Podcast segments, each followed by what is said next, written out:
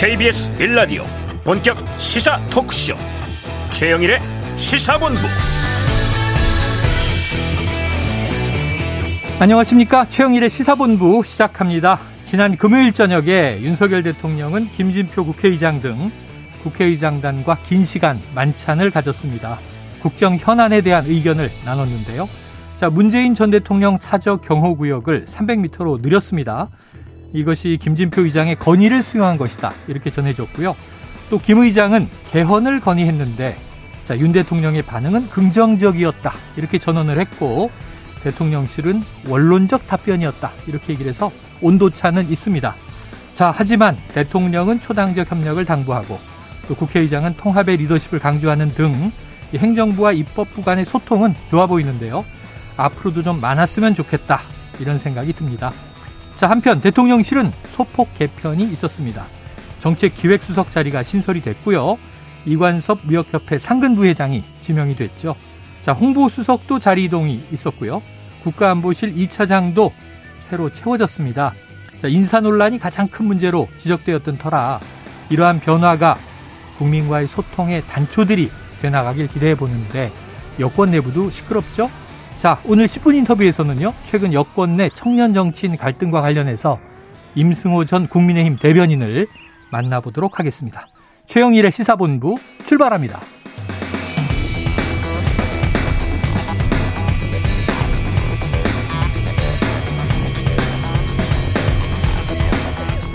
네, 1부에서는요, 오늘의 핵심 뉴스를 한입에 정리해드리는 한입뉴스 기다리고 있고요.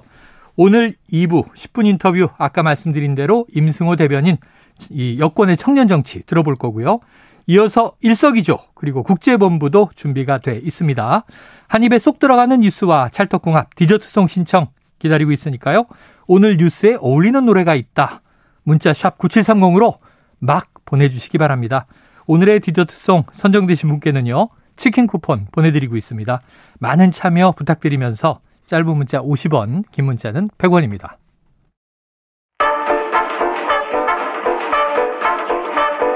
최영일의 시사본부 한입뉴스.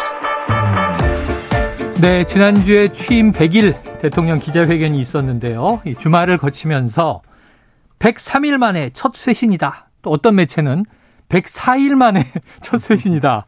어쨌든 정책 컨트롤 타워의 이, 저 정책 기획 수석 자리 그리고 또 대통령의 입 스피커죠. 이 대변인 홍보수석 보강한 윤석열 대통령. 자, 박 기자님. 103일 만이 맞아요? 104일 만이 맞아요?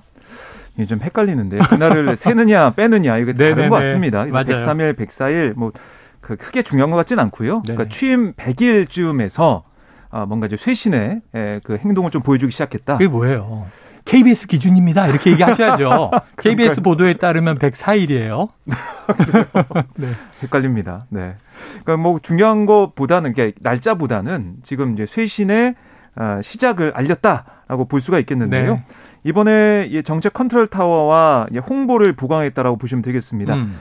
새롭게 신설된 자리가 바로 정책기획수석인데 여기에 이관섭 한국무역협회 상금 부회장이 임명이 됐고 네. 그다음에 새로운 홍보수석에 김은혜 전 국민의힘 의원 그러니까 당선인 시절에 비서 아 그 대변인을 맡았던 음. 김은혜 전 의원이 내정이 됐고 임명이 됐다라고 보시면 되겠는데요. 그러니까 우리가 지난주에 다 이제 예상을 했던 그런 부분들이에요. 네. 어제 확정이 돼서 발표가 됐고 결국에는 여러 가지 혼선이 빚었던 만 5세 취약 예. 연령 하향 문제들 이런 것들 뭐 주 52시간제 개편 이런 것들을 놓고 정책적인 혼란이 있었는데 음. 뭐 혼선을 좀 없애자라는 차원에서 이관섭 아, 신임 아, 정책기획 수석이 들어서게 된 거고 김은혜 전 의원 같은 경우는 그동안 윤석열 대통령의 의중을 잘 파악하고 네. 그것도 국민들한테 잘 전달할 수 있는 역할을 해왔고 기대가 된다. 이런 안팎의 얘기가 있었어요. 그래서 결국 이 자리에 이제 들어와서 이 대통령의 의중을 음. 이른바 이제 윤심을 잘 전달할 수 있는 그런 자리 또 국회의원 출신이기 때문에 민심을 좀 잘 캐치할 수 있는 게 아니냐 음. 이런 기대감도 지금 대통령실 내부에서 나오고 있습니다. 자, 그런데 이제 새로운 인물은 아니다. 사실은 인수위 시절부터 매일 브리핑을 이제 김은혜 전 의원이 해왔고 그리고 이제 경기도지사 나가느라고 배현진 의원에게 물려주지 않았습니까? 그렇죠. 그리고 경기도지사 열심히 뛰었지만 이제 일단 낙선을 했고요. 음. 자 그리고 또 돌아온 거라 음. 너무 익숙한 인물이고 이관섭 부회장은 많이 들었는데 했더니 음. 산업부 장관 하마평에 그렇죠. 올랐던 네. 인물이에요. 네. 자, 그러면 이제 정책과 조직의 달인 우리 헬마우스 임경민 아, 작가. 제가요. 어떻게 평가하십니까? 아, 제가 그런 거였군요. 네, 네. 아, 본인도 평가를 좀 해보겠습니다. 본인의 정체성. 그 뭐 말씀하셨던 대로 사실 이제 김은혜 대변인 같은 경우는 국민들한테도 익숙하지만 그만큼 어, 윤석열 대통령한테도 이제 익숙한 네, 인사라는 네, 네. 얘기가 되겠고요. 뭐 그동안에 이제 꾸준히 얘기 나왔던 게 윤석열 대통령의 인사 스타일인데 같이 일해본 사람 그리고 음. 이제 본인이 경험하면서 검증을 했다고 하는 사람들을 어, 계속해서 이제 찾는 그런 네. 어떤 인사 스타일을 한 번 더 보여준 거 아닌가 싶고요. 사실 뭐 이관섭 신임 수석 같은 경우도 이제 인수위에서 활동을 했었기 네, 때문에 이제 비슷한 맥락으로 볼 수 있을 것 같고 음, 다만 이제 두 인사 모두 이제 위험 요소를 하나씩 좀 안고 아, 있는데 아, 하나는 뭐 김은혜 수석 같은 경우는 일단 본인이 지금 이제 경찰 수사를 받고 있는 상황이에요. 네. 뭐죠? 어, 이제 지난 그 경기도지사 선거 때, 지난 지방선거 때 재산을 축소 신고했다는 아, 의혹이 제기가 됐었고 막판에 터졌죠. 그렇습니다. 네. 그리고 심지어 이제 그 내용에 대해서는 일부 본인이 이제 어, 인정하기도 했었기 때문에 음. 뭐 경찰 수사를 피하기는 좀 어렵고 지금 경찰 쪽에서 나오는 얘기도 이번 주 빠르면 이번 주 안에도 수사 조사를 할 수 있다라는 얘기가 나오고 있습니다. 음. 그러니까 이제 수석에 임명되자마자 경찰 수사를 받게 되는 그 공개된 이제 수사를 받게 되는 위험이 있고 그렇게 될 경우에는 당장 이제 야당에서는 그게 이제 수사에 직접 어떤 영향을 미칠 수 있는 요소이기 때문에 네네. 사퇴해야 된다는 얘기가 나올 거거든요. 음. 이런 부분에 있어서는 어, 중장기적으로 좀 위험 요소가 남아 있다고 할수 네. 있겠고. 이관섭 수석. 이관석 수석 같은 경우는 그러니까 원래 지금 이제 정책기획 수석으로 임명을 할 때는 어, 각 부처나 혹은 이제 각 수석실 간에 정책을 좀 조율하는 역할을 맡아달라고 이제 준 거예요. 네네. 근데 이제 이관석 수석 자체가 어, 산자부 정통 관료 출신, 그렇죠. 산자부 차관까지 하고 이제 네. 어, 나왔었고 그 뒤로도 이제 어, 한국 수력원자력 그 사장을 지냈는데 아, 한수원 사장이었죠. 음, 그렇습니다. 그때도 소위 이제 윤, 저 문재인 정권의 탈원전 정책에 반발해서 음. 사표를 쓴 걸로 돼 있습니다. 그러다 보니까 전체적으로 이제 앞뒤나 어떤 그 뭐 진보 보수를 오가면서 전체 조율을 하는 역할보다는 방향성이 좀 너무 또렷한 거 아니냐. 음. 그러다 보니까 지금처럼 야당과의 조율이나 뭐 여당과의 조율이 계속해서 요구되는 현재 대통령실 상황에서는 적절한 인사일지를 조금 지켜보는 게 좋겠다. 약간 네. 좀 유보적인 시선들이 좀 많은 것 같습니다. 그래요. 이번 인사 개편에 대해서 뭐 인적 쇄신 요구는 여야 모두 있었으니까 박 기자님 뭐 여야 반응이 좀 나오고 있습니까? 네, 그러니까 국민의힘은 환영의 뜻을 나타냈습니다. 음. 그러니까 이제 정말 이제 국민의 뜻을 받들어서 대통령실이 새롭게 시작하고 있다. 네. 특히 이제 홍보 라인이 좀 바뀌면서 이게 좀 국민들과 소통을 강화할 거다라는 얘기를 좀 많이 하고 있고요. 반면에 민주당에서는 오늘 아침에도 우상호 비대위원장이 지적을 했지만 네. 이거는 인적 쇄신이 아니다. 음. 뭐 기능 보강이다 이런 얘기를 하고 있어요. 아, 예, 예. 그러니까 사실 지금 여러 가지 논란했던 그 요인 중에 하나가 또 지질 문제도 그렇고 인사 문제였는데 아니 이 인사 책임자인 뭐 김대기 비서실장이나 뭐 복도기 인사기획관 이시원 공직기관 비서관이나 윤재순 총무비서관 음. 다 책임 안 졌다. 근데 지금 이 정책 수석을 어 신설하고 그다음에 인사 아, 그 홍보 수석을 바꾸는 걸로 끝낸다? 이건 국민들이 받아들이지 않을 거다. 네. 그러니까 진단이 잘못됐고 처방도 잘못 나왔다 이렇게 지적을 하고 있습니다. 그래요. 자 그런데 또 오늘 음. 보니까 국민일보의 단독 보도로 나온 게 지금 내각에도 빈자리들이 있어요. 두 군데 자리가 비어 있습니다. 예, 지금 박순애 교육부 장관 겸 사회부 총리 사퇴해서 비어 있고 음. 또 보건복지부 장관은 지금 오랫동안 공석이에요. 보건복지부 장관은 지금 이제 정부 출범하고 나서 채워진 적이 없습니다. 네. 음. 계속 이제 후보자 단위에서 낙마를 했었기 때문에 그래요.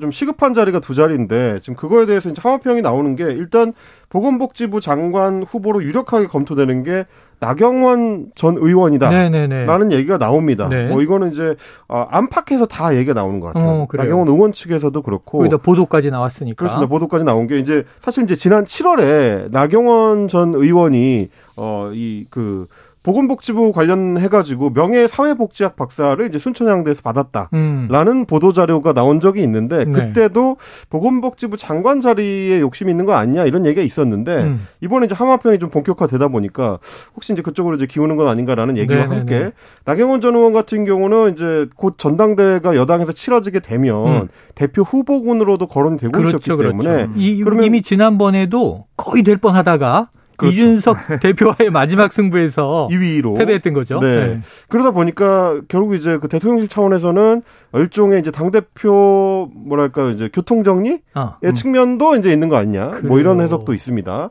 그리고 이제 이 지금 이제 낙마한 지 얼마 안 된 그 교육부 장관 자리 같은 경우는 음. 지금 이제 어 나승일 어 서울대 교수입니다. 네네. 이분 같은 경우도 이제 교육부 차관까지 지낸 이제 전문 아, 인력이기 그래요? 때문에 네. 전문성 측면에서 상당히 좀 강점이 있는 걸로 평가를 받고 네네. 있어요. 내각의 빈자리를 채우기 위한 좀 분주한 모습입니다. 야. 근데 뭐 나경원 전 의원 같은 경우는 당권에 많은 좀 생각을 하고 있는 걸 제가 알고 있거든요. 네네네. 그래서 과연 이 보건복지부 장관 음. 좀 내정이 됐고 아니면은 하라 뭐 이런 얘기 나왔을 때 이 좀 선뜻 받아들이지 않을 것 같다는 생각이 듭니다. 아. 아, 지난주에 KBS 인터뷰에 오셔가지고 음. 나경원 전 의원을 제가 복도에서 스쳤는데 네. 요 보도를 먼저 봤으면 물어볼 텐데 아 복도에서요? 이, 이 보도를 오늘 보는 바람에 네. 지난주 못 물어봤네요. 자, 오늘 월요일입니다. 또 리얼미터 여론조사가 나왔습니다. 자, 윤석열 대통령 지지율이 소폭 상승했나요?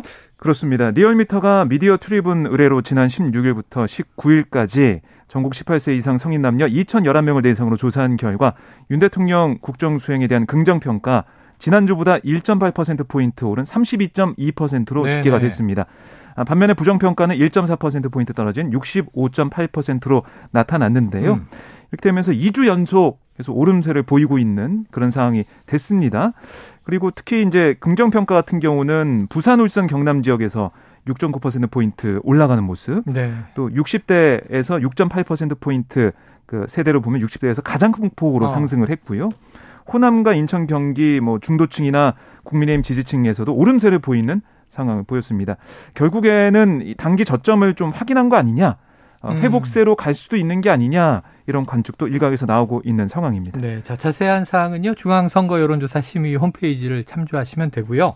자 임 작가님, 네. 바닥을 쳤다. 지금 박 기자님 얘기하셨어요. 네. 앞으로 어떻게 전망하십니까? 그 전반적으로는 지금 20%대까지 하락했던 대통령 지지율이 좀 너무 낮다고 이제 보수 지지층에서는 네네. 판단을 한 것 같아요. 전반적으로 이제 결집 현상의 결과로 이제 바닥을 친 거는 맞는 것 같고 그리고 최근에 이제 대통령이나 대통령실의 행보랑도 좀 연관이 있을 것 같습니다. 네. 어쨌든 어, 국민들 봤을 때는 대통령실이 조직 개편의 움직임을 통해서 뭔가 여론을 반영하는 듯한 모습을 보여주고 있고 대통령도 뭐 도스태핑이라든지 혹은 음. 뭐 어, 수석회의라든지 이런 자리에서 하는 발언들이 초기에 비해서는 조금 더 안정적이고 좀 좀 더 보수적으로 바뀌었다. 네. 그러니까 급진적인 방향의 이제 어휘 사용이라든지 뭐 어, 분위기라든지 이런 데에서는 좀 안정화되는 경향을 보이고 있기 때문에 음.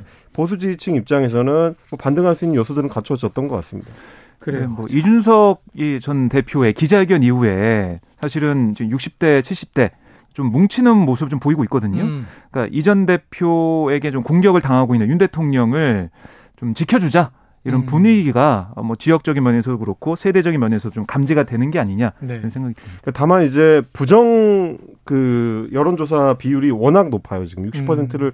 넘고 있는 상태, 상태고 그리고 이제 세부 지표로 평가하는 여론조사들을 보면 부정 평가를 하는 분들 중에서도 어, 좀 이제 강하게 부정하는 분들의 네. 비율이 더 높게 나타나고 있는데, 그건 그만큼 이제 정부 입장에서 상당히 좀 부담스러운 거고, 그분들은, 어, 자기 어떤 의견을 잘 바꾸지 않게 되거든요. 이제 고정될 가능성이 높기 때문에, 초반에 좀 정권의 어떤 정책 방향성이나 이런 것들을 좀 쇄신하지 않으면, 어, 30%대 초반에 이제 굳어질 가능성도 있다. 지지율 자체가. 그렇게 되면 네. 국정 동력을 확보할 때 상당히 어려움을 겪을 수가 있기 때문에 대통령실이 이제 인적 개편이라든지 뭐 정책 쇄신이라든지 이런 부분들을 조금 더 신경 쓸 필요가 있지 않을까. 네. 뭐 그렇게 생각됩니다. 그나마 이제 하락은 멈췄다. 소폭 반등 이 정도인데 자, 과거 이제 이명박 정부 때 사례를 들었던 뭐 이재호 고문의 이야기에 따르면 17%까지도 내려갔었다.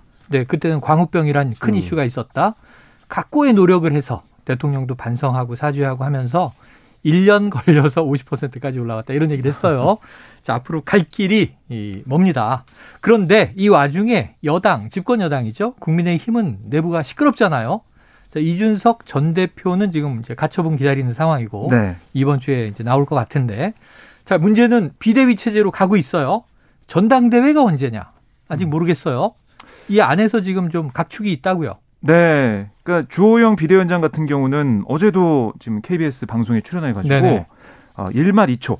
그러니까 내년 1월 말이나 혹은 2월 초. 2월 초에 새로운 지도부를 선출하는 어, 추석도 아직 안 왔는데 설명절 즈음에 그렇습니다. 그러니까 이게 왜 논란이 되고 관심을 끌고 있냐면은 전당대회를 정기국회를 진행하는 와중에 할 수 있을 것이냐. 네네네. 정기국회는 끝나야 되지 않겠느냐. 아. 이런 얘기가 좀 나오고 있는 상황이기 그렇죠. 때문에 12월 말에 이제 정부 예산안까지 처리해야 네. 정기국회가 끝납니다. 그러니까 비대위가 출범 전에는 아유 비대위 한 달만 하면 되지 이런 얘기도 있었어요 당내에서는. 네네네. 근데 비대위가 출범하고 난 다음에는 한두 달 너무 짧다라는 게 좀 컨센서스 같아요. 네. 그런데 정기국회가 끝나자마자 바로 들어갈 것이냐 뽑는 일정으로 갈 것이냐 음. 아니다 아, 내년에 뽑는 걸로 할 것이냐 이게 좀 나눠지는 것 같은데 주호영 위원장 얘기를 들어보면 아니 국정감사도 있고 정기국회도 있는데 지금 차기 전당대회 한다고 하면은 국민들이 과연 좋아하겠느냐 당권 싸움 하면은 어차피 또 경쟁자들끼리 막 주고받잖아요. 네네네. 네. 그런 상황에서 국민들이 실증내지 않겠느냐 이런 생각을 좀 하는 것 같아요. 그래서 연말, 그러니까 12월 9일에 정기 끝나면은 그때부터 전당대회 시작해서 어. 1월 말이나 2월쯤에 새 지도부가 뽑히는 걸로 하자. 라는 얘기를 하고 있는데 네. 여기에 대한 반기를 드는 의원들도 어. 있어요. 특히 이제 김기현 의원 같은 경우는 네네네. 아니 당의 비상 상황인데 이거를 해를 넘겨서까지 해소시키지 않고 그냥 비대위로 네. 가자는 거야? 네. 말도 안 된다 이런 얘기를 하고 있고 어떤 예를 들었냐면 지난해 봐라 지난해에도 국회가 진행되는 과정에서 다 대선 주자 뽑지 않았냐? 네네네. 어, 경선을 어, 중타 중차대한 그런 선거 경선을 했는데 지금 전당대회 빨리 해서 당 어, 지도부의 리스크 그러니까 당의 비상상을 해소하는 게 먼저 아니냐 네. 이렇게 계속 주장을 하고 있습니다. 그래요. 지금 이게 이제 비대위가 음. 혁신형 비대위냐 관리형 비대위냐 그러는데 조영 비대위원장은 혁신형 관리 비대위. 그래서 그렇죠. 두 개를 합쳐놨단 말이에요. 네. 야 이게 그런데 임 작가님 예. 예. 1말 2초면은 이준석 전 대표의 징계가 풀리면서 음. 또 출마하는 거 아니에요? 근데 그렇게 되면 이제 그럴 가능성이 좀 낮아지는 게 뭐냐면 네. 어, 후보 접수는 그보다 빨리 끝내버립니다. 아, 음, 그러니까 그렇죠. 이제 전당대회가 최종적으로 종료되는 게 1월 말, 네네네네네. 2월 초인 거지. 실제로 전당대회가 진행되는 기간은 지금 뭐 민주당 보시면 아시겠지만 예비 경선부터 시작해가지고 한달 반에서 두 달 정도는 걸리거든요. 네네네. 그렇게 치면은 어, 이준석 대표의 징계가 끝나는 1월 초 전에 적어도 12월 중순 내지 어, 연말까지는 접수가 끝나버립니다. 뭐 8일인가 그런데 그렇죠. 그 전에 접수를 끝낸다. 그런 계산이 기 때문에 지금 이제 주호영 비대위원장도 1말 2초면 충분하다는 생각을 하는 것 같은데 아. 뭐 사실은 이제 그것도 이제 중요한 문제지만 음. 김기현 의원 같은 경우는 어쨌든 최대한 빨리 하면 음. 당내 이제 당 대표 후보군 중에 이제 경쟁자라고 할 수 있는 안철수 의원이 어 당이 합당하고 나서 좀 안정화되는 데 있어서 당에 음. 이제 착근하는 데 있어서 시간을 최대한 덜 주고 싶은 음. 생각이 좀 있을 거거든요. 음. 지금 그렇지 않아도 이제 안철수 의원 같은 경우는 계속 지금 의원들 간의 공부 모임을 주최하면서 새 결집을 위해서 힘을 쓰고 있는 중이라서 네. 그게 좀 충분히 무르익일 때까지 기다려주고 싶지 않은 마음이 음. 어느 정도 있는 것 같다. 예, 네, 이런 것들 좀 예. 유불리가 작용한다. 그렇습니다. 같이 좀 고려를 하시는 게 맞을 것 같아요. 김기현 의원이 이제 전 이제 원내대표였잖아요. 그렇죠. 그러니까 의원들과 스킨십이 좋은데 음. 안철수 의원이 정말 바쁘다 그래요. 네네. 그러니까 다 점심 약속이 다 잡혀 있다. 아. 의원들을 계속 만나고 있는 상황인데 이걸 계속 두다가는 이게 아, 상황이 아, 뒤집히지 않을까 아, 이런 생각 좀 하는 것 같습니다. 이게 왜 김기현 의원 입장에서 봤을 때는 왜냐면 이제 일반 인지도가 안철수 의원이 더 높기 때문에 네네. 실제로 여론조사를 해도 이제 김기현 의원보다는 안철수 의원이 유리한 걸로 좀 나오고 있긴 하거든요. 인지도 측면에서. 인지도 측면에서. 네. 그러다 보니까 여기에다가 당내 의원들하고의 스킨십까지 안철수 의원이 강화를 하게 되면 네네. 쉽지 않다는 판단을 어느 정도 하는 게 아닌가 싶습니다. 그런 이제 이 고민들이 이 안에 잠재돼 있군요.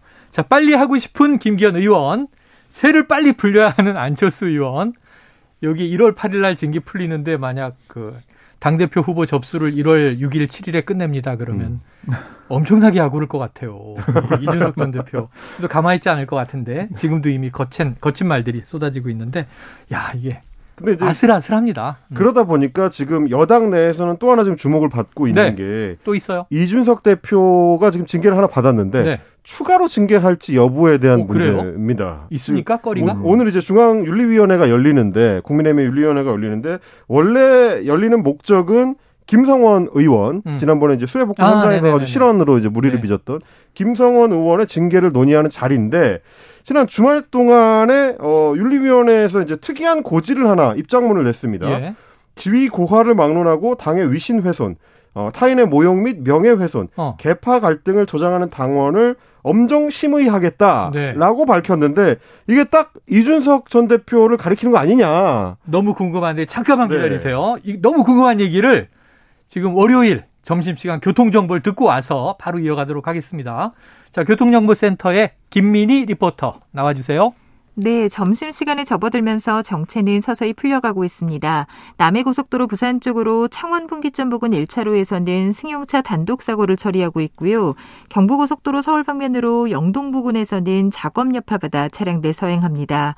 더 가서 천안 삼거리 휴게소 부근 사고는 갓길로 옮겨져서 처리 작업을 하고 있지만 천안 분기점에서 천안 나들목 사이로 차량들 속도 줄여 지납니다.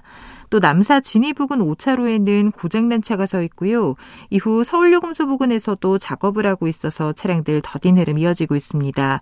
서울 양양고속도로 양양 쪽으로는 덕소 3패에서 화도 사이로 10km 구간에서 정체입니다. 이후 내린천 휴게소 부근에서는 작업을 하고 있어서 내촌에서 인제 사이로 더디게 지나고요. 서울시내 올림픽대로 공항 쪽으로 성수대교를 앞두고는 5차로에 고장난 화물차가 서 있는 만큼 이 일대로 주의해서 지나셔야겠습니다. KBS 교통정보센터였습니다.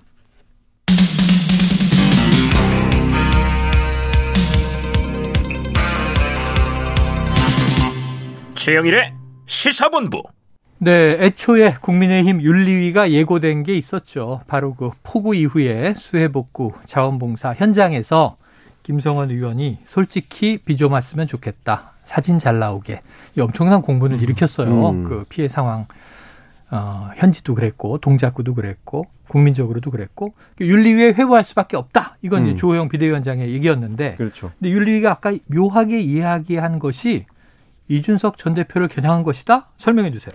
라는 이제 그 어떤 분석이 나오는 겁니다. 어. 왜냐하면 이제 최근 들어가지고 당 안팎에서 윤리위원회에 그 이준석 전 대표 관련한 그 의견들이 접수가 됐다라고 어, 예. 알려져 있어요. 지금 이제 당 밖에서 그 인터뷰를 통해서 이제 당을 공격하고 있지 않느냐 네네네. 이제 이런 불만을 가진 당원들이 어. 윤리위에다가 이준석 대표를 제소하고 있는 거죠. 이제 예. 그러다 보니까 윤리위에서 이런 입장을 낸 것 자체가 결국 이준석 대표를 추가 징계하기 위한 아. 절차가 아니냐 음. 이런 얘기가 있습니다. 물론 이제 그거를 논의를 하려면 오늘 뭐 윤리위 소집된 자리에서 어. 이준석 대표 전 대표에 대한 어, 징계를 할지 여부를 한 번 더 결정을 해야 돼요. 네네, 그래야 나중에 이제 징계 여부를 이제 그렇죠. 이제 그렇게 할 수가 있는 건데 이런 얘기가 나오다 보니까 이제 언론에서는 이준석 전 대표한테 이제 전화를 해가지고 음. 어, 이거에 대해서 어떻게 생각하냐라고 네. 확인을 했더니 이준석 대표가 짧게 네. 푸하하하라고 푸하하하 이거 약자가 아니고 웃음소리겠죠? 네, 본인의 네네. 이제 웃음소리를 약간 인위, 적으로 이렇게 써달라라고 네네. 얘기를 한 거죠. 어, 그러면서 이제 윤리위의 잣대가 너무 고무줄이다라고 음. 이야기를 한 건데, 어. 근데 이제 문제는 만약에 실제로 윤리위가 추가 징계를 논의를 하게 되면, 음. 어, 이렇게 기존의 징계를 받고 있는 당원의 경우에는 음. 추가 징계는 기존 징계보다 더 수위가 높게 나가야 되거든요. 네네네. 그럼 이제 당원권 정지 6개월보다 더 세게 나가야 되는 거라서 예, 예. 굉장히 높은 수위의 징계가 나가야 될 수가 있습니다. 어, 음. 그런 부분들까지 고려하면 당 내에서는 이준석 전 대표의 처우를 놓고 상당히 좀 고심이 많은 거 아니냐. 야, 그렇게 되면 또 이게 부작용이나 역풍도 있을 텐데. 당 윤리에서 결정하게 된다면 당 내에서는 네. 당연히 비판 목소리 나올 수밖에 없는 게 음. 그럼 권성동 원내대표는 어떻게 되는 거냐. 네. 하루 얘기 나올 수밖에 없거든요. 그렇죠. 그리고 윤석열 대통령도 당원의 한 사람이기 때문에 예, 예. 이 있던 이 사태에 단초가 된 그 상황에 음. 대해서는 윤리는 어떤 판단을 내릴 것이냐. 아, 유출 문자. 그렇습니다. 네네. 거기에 대한 판단과 또 논의가 있어야지 음. 윤석 어, 전 대표에 대한 얘기까지 갈 수가 있는 거거든요. 네네. 그걸 건너뛰고 윤석 전 대표에 대해서만 어떤 징계를 플러스 징계를 내린다? 네네. 글쎄요, 그러긴 쉽지 않아 보입니다. 그리고 이게 윤핵관에 대한 강한 비판이 당 전체에 대한 네. 비판인 것인가? 음. 이런 또 수위도 그렇죠. 날카롭게 썰어봐야 될 텐데 아 이게 쉽지 않은 이슈들인 것 같아요. 박 기자님 이 와중에 네. 이준석 전 대표가 오늘 또 SNS에 거센 발언을 냈다고 하던데 무슨 네. 얘기예요? 그러니까 이 보도가 하나 있었습니다. 그러니까 이 자신에 대한 경찰 수사 관련해서 네. 이 성접대 의혹 관련해 가지고요. 음. 윤핵관 측 압력이 있다라는 그런 보도가 나왔어요. 경찰 수사에? 그렇습니다. 네네. 경찰 수사 관련해서 윤핵관 측의 압력이 있었다. 어. 이런 보도가 나와서 윤석 전 대표 그걸 링크했습니다. 어, 그래요? 링크하면서 뭐라고 했냐면 경찰 내부에서 윤핵관이 수사에 개입하고 있다는 증언이 나왔네요. 어. 예상하던 일이지만 증언까지 나오니 황당합니다라고 글을 올렸어요. 그러면서 경찰에 압박하는 윤핵관으로 분류하는 특정 국회의원이면 저는 여러 사람 떠오르지 않는다. 라고 음. 특정한 듯이 얘기를 했고 그리고 또 하나 덧붙인 게 사실 영부인 팬클럽 회장이었다는 분이 사안마다 언론 플레이하면서 감옥에 있는 사람의 주장을 일방 중계하는 것부터가 이상한 상황이다. 어. 그러니까 예를 하나 든 게 최태원 SK 회장을 사면시켜 달라고 했다느니 네. 뭐 이런 내용. 애초에 말이 안 된다라고 주장을 했어요. 음. 결국 이런 얘기를 하면서 자신에 대한 수사나 이런 것들 결국 어떤 정치적인 목적에 의해서 네. 벌어지고 있는 정치적 핍박이다 뭐 이런 걸 주장하는 그런 상황으로 보여지고요. 음. 어, 그리고 이 지금 보면은 어, 경찰 출신의 친윤계 이철규 의원이 친 이준석계로 꼽히는 김용태 전 최고위원을 고소를 했습니다. 네네. 그래서 어떤 얘기가 있었냐면 김용태 전 최고위원이 한 라디오 방송에서 이철규 의원이 이준석 전 대표, 당신 대표였죠. 네. 대표를 만나러 대표실을 찾아와서 음. 사과를 했다. 음. 뭐 이런 얘기를 했다는 거예요. 예, 예.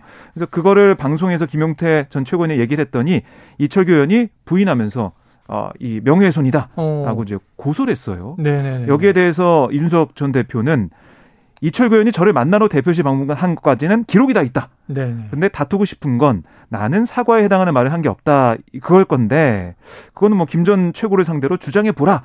이렇게 얘기해서 마치 그런 말이 있었던 게 아니냐 그렇게 네, 해석할 네. 수 있는 뉘앙스의 얘기를 오늘 한 라디오에서도 하기도 아, 했습니다. 이게 자꾸 뭐랄까요 국민들이 민생과 동떨어진 음. 진위 공방을 자꾸 지켜봐야 돼서 네. 그렇죠. 법적 아, 공방까지 가고 있습니다. 빨리 해결하면 안 됩니까? 본인들끼리 사적 자리에서 사과를 했네 말았네 하는 네네네. 게 우리가 이제 생중계로 보고 있어야 되는 네. 것인가라는 생각은 좀 들죠. 사과를 했느냐 안 했느냐 이게 뭐 정책과는 큰 관련이 없어 네. 보입니다만. 네.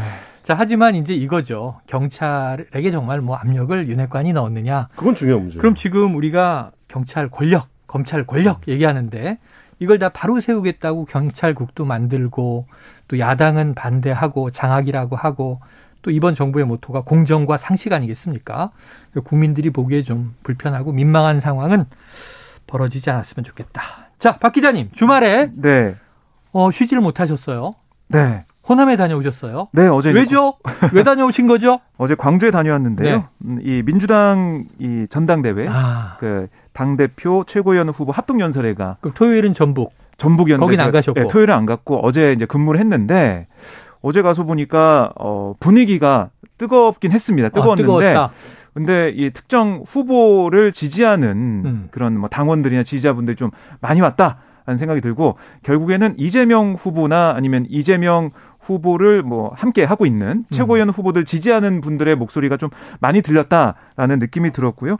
네, 결과도 보면 어, 이른바 어대명에서 확대명으로 가는 네, 상황. 네.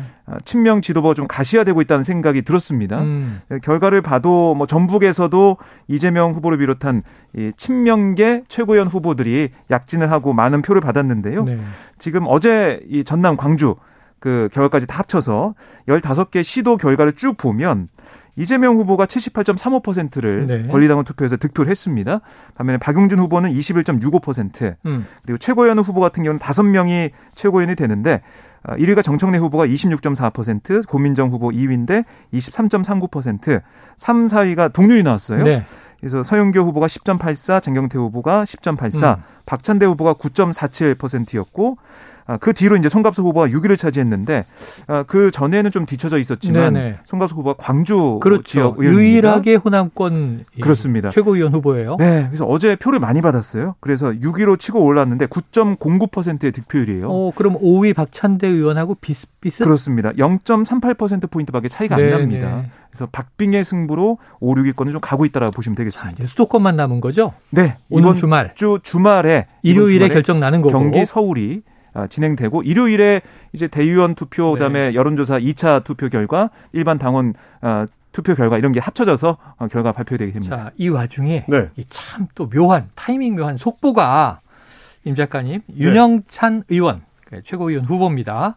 윤영찬 후보가 최고위원 후보직을 사퇴했고 지금 얘기한 아슬아슬한 6위 여차하면 5위로 치고 올라올 음. 송갑석 후보와 단일화했다. 그렇습니다.